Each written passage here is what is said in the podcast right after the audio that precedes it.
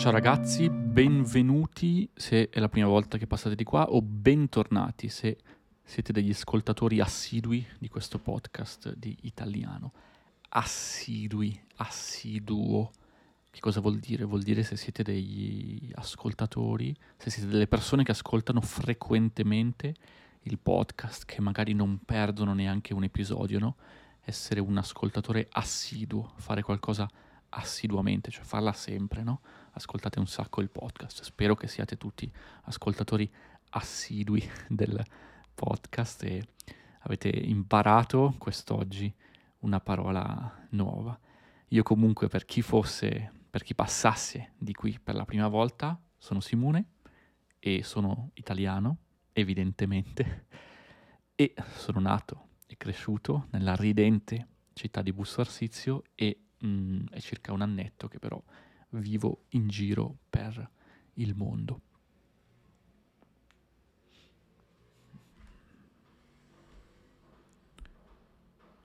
Sul sito simonepols.com trovate il nostro programma membership con trascrizioni e anche con esercizi addizionali per imparare l'italiano.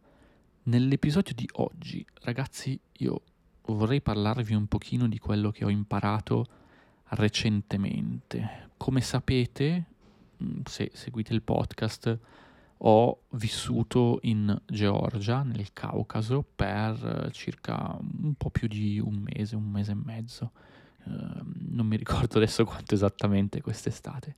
E poi ho attraversato la Turchia e ho attraversato tutti i Balcani fino ad arrivare a Vienna. L'ho fatto via terra, l'ho fatto facendo l'autostop, prendendo treni, pullman, qualunque tipo di mezzo possibile e immaginabile. E questa esperienza, dal punto di vista linguistico, è stata molto interessante. Ho imparato molte cose nuove su di me, sul modo in cui imparo le lingue. Magari iniziamo dal discorso linguistico, perché ho imparato un sacco di cose che, che vanno al di là del discorso linguistico, ma mi piacerebbe iniziare con questo discorso, ovvero in Georgia io ho studiato georgiano. Se mh, mm, guardate su YouTube, se siete curiosi, c'è una playlist con tre o quattro video in cui racconto esattamente che cosa ho fatto per imparare la lingua e ci sono io che parlo georgiano. Il georgiano non è una lingua semplice perché ha molto poco in comune con altre lingue.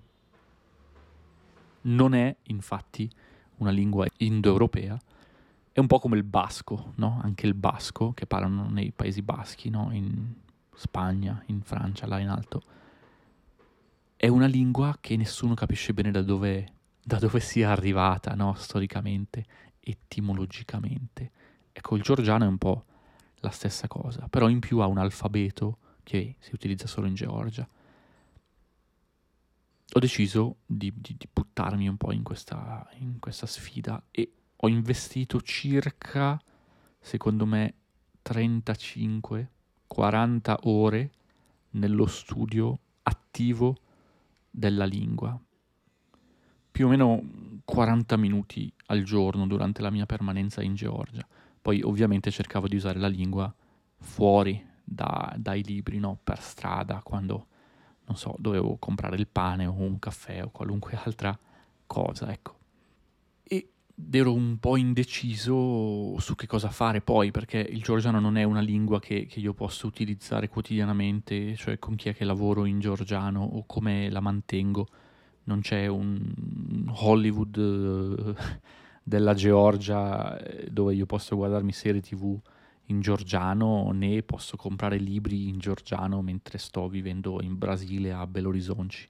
Ecco, quindi in realtà ho detto mm, non mi interessa sviluppare una, una conoscenza della lingua elevatissima però vorrei arrivare ad un livello in cui posso appunto ordinare al ristorante, comprare le cose al mercato, fare magari il check-in in qualche ostello se sto viaggiando, parlare con le persone per chiedere informazioni per strada, no?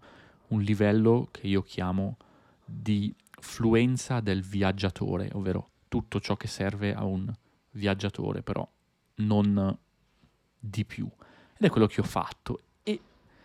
Tutti mi hanno chiesto, ma Simone, io non mi metterei neanche a imparare una lingua se so già che poi non continuo a studiarla, stai sprecando tempo, no? No, in realtà non sono d'accordo, nel senso che perché una persona, che ne so, gioca a golf, perché gli piace giocare a golf, giusto? Mm, a nessuno verrebbe in mente di dire a questa persona perché stai sprecando il tuo tempo giocando a golf, non diventerai mai un campione mondiale, ma magari questa persona non vuole diventare campione mondiale di golf, semplicemente si diverte a giocare a golf il fine settimana con gli amici. Ho fatto l'esempio del golf, però potrebbe essere anche il basket. Io quando ero più giovane giocavo tanto a basket perché mi divertiva. Non, non volevo diventare Michael Jordan, ma ero veramente contento di giocare a basket. Mi ricordo che andavo al campetto, ovvero il campo per strada dove ci si ritrova con gli amici a giocare a basket ed ero contentissimo. Mi dimenticavo qualunque problema, non esisteva la scuola o qualunque tipo di problema non c'era. Io giocavo a basket, ero felice, ero contento, il pomeriggio passava in 5 minuti, no? E stavo bene di nuovo, abbiamo parlato del concetto di flow in qualche altro episodio del podcast, è un po' la stessa cosa, cioè io ero in uno stato di totale concentrazione e giocavo a basket e potevo stare delle ore a giocare a basket concentrato in quello che facevo ed ero felice di farlo. Ecco, la stessa cosa per me è avvenuta con il georgiano, perché io mi svegliavo la mattina, studiavo i miei 30 minuti, un'oretta, ed ero veramente contento e, e, ne volevo di più e volevo capire come funzionava questa lingua, perché è così, perché questa regola è così diversa, wow che bello, l'alfabeto che è così diverso, ah davvero in questo caso utilizzano questa espressione e non quest'altra, ah e se io faccio questo, come funziona? Si può fare? Non si può fare? Quali sono le regole che governano questa lingua. No, era tutto un mondo da esplorare e mi sono divertito tantissimo, quindi ho fatto 30 ore, 40 ore della mia vita a divertirmi. Non importa se poi io n- non abbia continuato a studiare la lingua. Quindi non è stato facile in realtà perché dentro di me mi sono divertito e sento quasi ovviamente che, ah, caspita, ho investito già del tempo, devo per forza andare avanti, devo per forza continuare con questa attività. No, non è vero, cioè mi sono divertito, mi è piaciuto quello che ho fatto, ho studiato un po' questa lingua per amore stesso dello studio della lingua, fine, non devo continuare a studiarla per i prossimi sette anni fino ad arrivare a un eh, C2 super fluente dove parlo come un madrelingua. Potrei farlo se volessi, però non devo farlo. E, questo è un concetto nuovo, perché di solito se inizio a studiare una lingua è perché la voglio imparare bene, diciamo, perché voglio usarla per lavoro, voglio lavorare come project manager in questa lingua, no? Era stato un po' lo stesso con lo sloveno, perché quando ho iniziato a studiare sloveno l'idea era semplicemente, va bene, voglio ordinare il caffè al bar.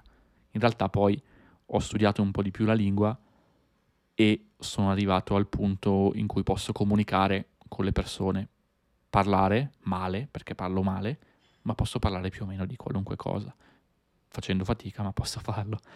No? Molto difficilmente lavorerò come project manager in sloveno, cioè a meno che io non abbia un cliente in Slovenia che tendenzialmente parla inglese molto bene, ma non la userò per lavoro. Però col georgiano è stata ancora più forte questa cosa perché era una lingua completamente diversa da tutte le altre, molto più complessa anche eh, a livello strutturale dello sloveno, perché parlando già russo, lo sloveno era un po' più semplice da attaccare, no? potremmo dire, è un'altra lingua slava. Quindi quindi sicuramente ho imparato questa cosa, che, che se, se vogliamo fare qualcosa che ci piace, ragazzi, sentiamoci liberi di farlo, secondo me, senza dover diventare super top senza diventare i campioni in questa cosa. Vogliamo farlo perché ci diverte? Benissimo, facciamolo, no? Cioè, nella vita ogni tanto, secondo me, mm, ci vuole anche qualcosa che facciamo semplicemente solo per il gusto di farla, no? Perché ci va di farla. E, e questo mi ha, mi ha, un pochino liberato, no? Mi ha un pochino, mi sono tolto quasi un peso di dosso, diremmo in uh, italiano, no? Togliersi un peso di dosso, cioè sto portando un peso, qualcosa di pesante e uh, lo lascio cadere, mi tolgo un peso di dosso. Ho imparato anche che viaggiando si possono imparare le lingue in un modo un po' diverso, interagendo con le persone dei paesi in cui stiamo viaggiando. Perché quando ho attraversato la Turchia io non parlavo una parola di turco.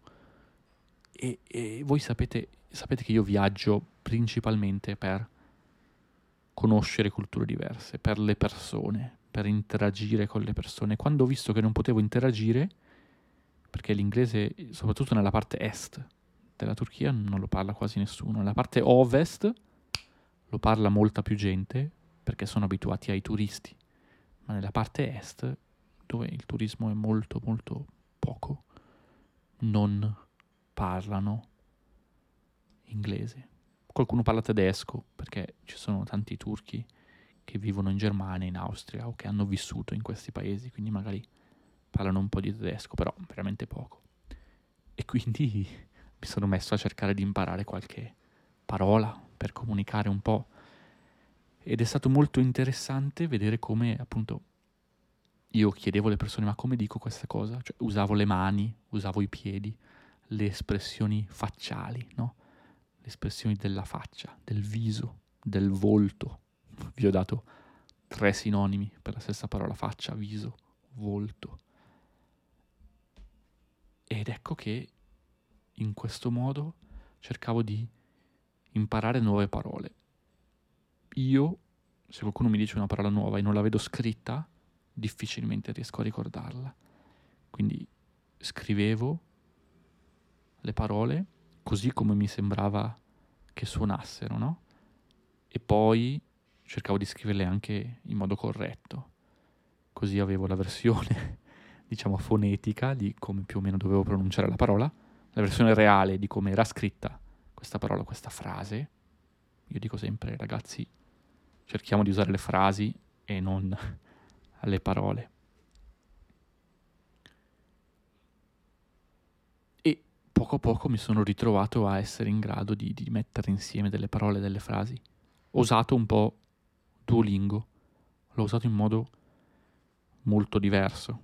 Di nuovo, vi rimando su YouTube dove ho fatto un video in cui spiego come ho imparato un po' di turco e parlo un po' di turco, no? L'ho usato in modo abbastanza puntuale, direi, Duolingo, nel senso che usavo soltanto le cose che sapevo che mi sarebbero servite per comunicare con le persone viaggiando, lasciando perdere tutto il resto, evitando di mettermi a studiare cose che non mi sarebbero servite per il mio viaggio, quindi anche qua non volevo imparare turco, ma volevo arrivare ad un livello base per poter viaggiare.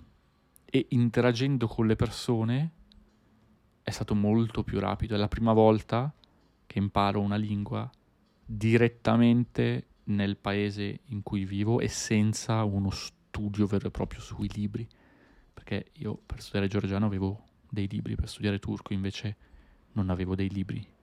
L'ho fatto interagendo con le persone, molto divertente, ma è molto sgangherato, diremmo in italiano, no? Cioè non c'è un ordine chiaro.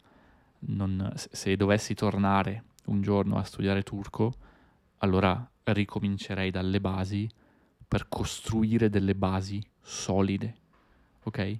Io ho sviluppato in fretta l'abilità di comunicare, ma le mie basi sono molto molto deboli. E questo può sembrare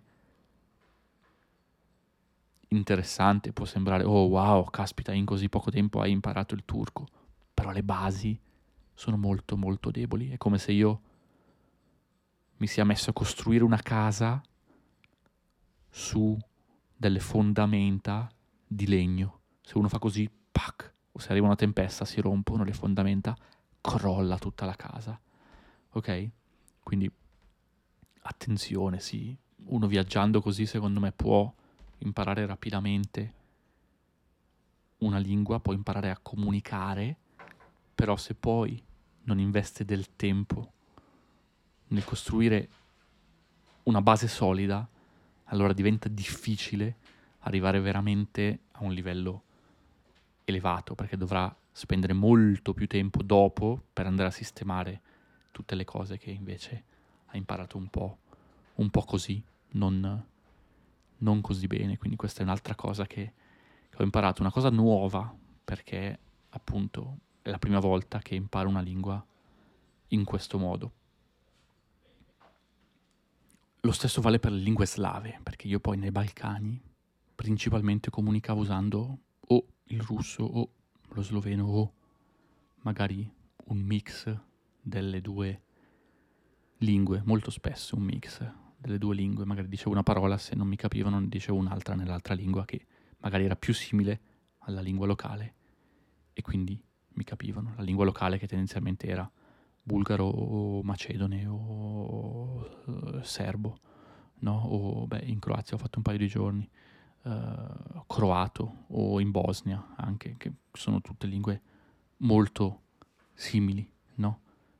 In Montenegro non ho ancora capito se in effetti parlano montenegrino o se parlano serbo o che lingua parlano esattamente ragazzi perché persone del posto mi hanno detto ah no, noi parliamo serbo altre persone mi hanno detto no noi parliamo montenegrino quindi se c'è qualcuno che mi ascolta da questi paesi ragazzi e mi aiuta a capire potete scrivermi su Instagram perché rimane per me un'incognita e non ho ancora capito bene come funziona quindi ci tenevo, ragazzi, a condividere un pochino con voi questo, che, che, che sono un po' di lesson learned, potremmo dire, in italiano potremmo dire lezioni apprese, però non lo dice nessuno, quindi non usate questa frase. Diremmo semplicemente che è un po' quello che ho imparato, che è una frase lunghissima, viaggiando per il Caucaso, per la Turchia e per i Balcani. Adesso che sono in Brasile sto cercando di imparare qualcosina di quello che è il dialetto, penso che sia un dialetto, di questa parte del Brasile, che è appunto il, lo stato è chiamato Minas Gerais e il modo di parlare è detto mineiro, no? Hanno un sacco di espressioni tipiche e tagliano tantissimo le parole, quindi non pronunciano la fine di tante parole. Vediamo un pochino tra qualche settimana cosa verrà fuori, che cosa, che cosa finirò per parlare. Per oggi, ragazzi, direi che è tutto. Vi ricordo che se vi è piaciuto il podcast potete lasciarmi un commento su Apple Podcast e mettere 5 stelline o anche su Spotify o qualunque piattaforma voi utilizzate. Grazie, grazie a tutti ragazzi, ancora una volta dal Brasile un abbraccio a tutti e ci sentiamo davvero presto. Ciao ragazzi.